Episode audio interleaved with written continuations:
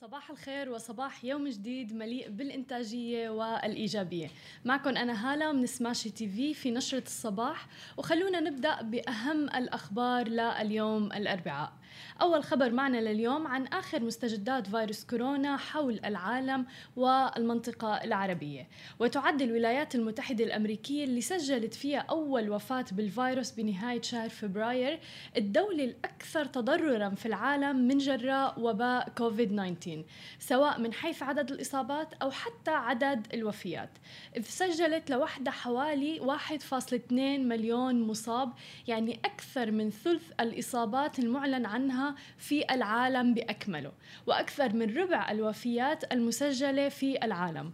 وأعلنت أيضا وزارة الصحة السعودية عن شفاء 955 حالة جديدة من مصابي فيروس كورونا ليرتفع عدد حالات الشفاء ل 5431 أما إذا بدنا ننتقل لوزارة الصحة الإماراتية فأعلنت وزارة الصحة الإماراتية عن تسجيل 462 إصابة جديدة بفيروس كورونا و187 حالة شفاء وتسع حالات وفاة خلال ال 24 ساعة الماضية.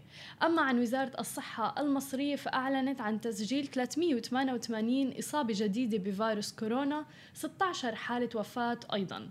أما عن الجزائر فسجلت 190 إصابة جديدة بفيروس كورونا وخمس وفيات. أما عن الأردن فالأردن عدم أعلن عن عدم تسجيل أي إصابات جديدة داخل حدوده لليوم الثامن على التوالي وأيضا تم تسجيل ست حالات ولكن هي الحالات كانت قادمة من الخارج يعني ما كانت بالأردن.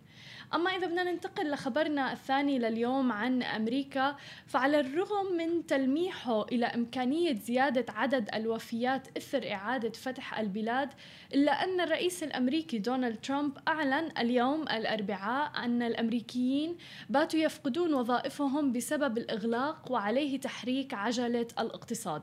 طبعا مثل ما بنعرف تم تسجيل أعداد هائلة من الأفراد في أمريكا اللي سجلوا للبطالة. لذلك أضاف دونالد ترامب بتصريح له إلى أنه إعادة فتح الاقتصاد الآن يعد أمر ضروري جدا. مشيرا أيضا إلى أن إغلاق البلاد بسبب تفشي فيروس كورونا أهم قرار اتخذه. كما أعلن أيضا الرئيس الأمريكي أنه رح يشكل مجموعة متخصصة لإعادة فتح الاقتصاد غير خلية الأزمة وأظهرت الاختبارات إصابة مثل ما قلنا نحو 1.2 مليون شخص في الولايات المتحدة الأمريكية بكوفيد 19 وعدد الوفيات في أمريكا أكثر من 70 ألف حالة وفاة حتى هي اللحظة. مثل ما عم نشوف أمريكا في المرتبة الأولى من حيث عدد الإصابات وعدد حالات الوفاة لفترة طويلة جدا حتى الآن وللأسف الأعداد أيضا في تزايد مستمر.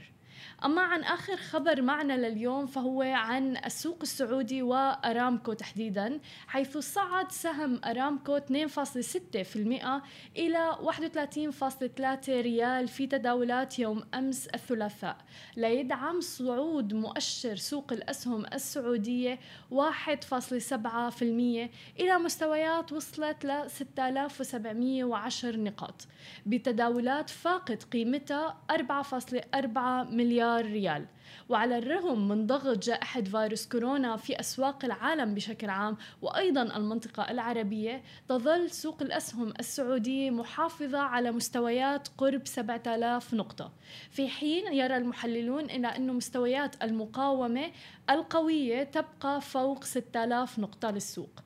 وارتفعت أيضا جميع قطاعات السوق اليوم ما عدا قطاعي طبعا السفر والترفيه والسلع الكمالية وهي تعتبر أكثر القطاعات تضررا بسبب جائحة فيروس كورونا الحجر المنزلي وأيضا تعليق التنقل حول العالم.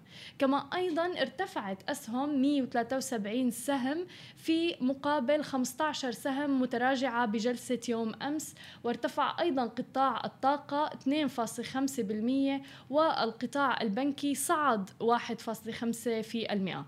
كما ارتفع أيضا قطاع الاتصالات 1.5% أيضا.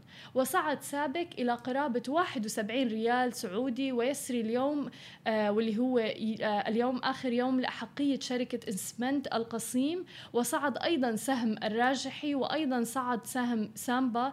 بنسبة تفوق 2% إلى جانب مكاسب تفوق 4% لسهمي الاتصالات وموبايلي. أما عن الحالة والوضع الاقتصادي في السعودية فقالت السعودية أنه في حال وجود أي عجز في الميزانية فالخيارات متاحة وهي اللجوء إلى الاحتياطات أو الاقتراض.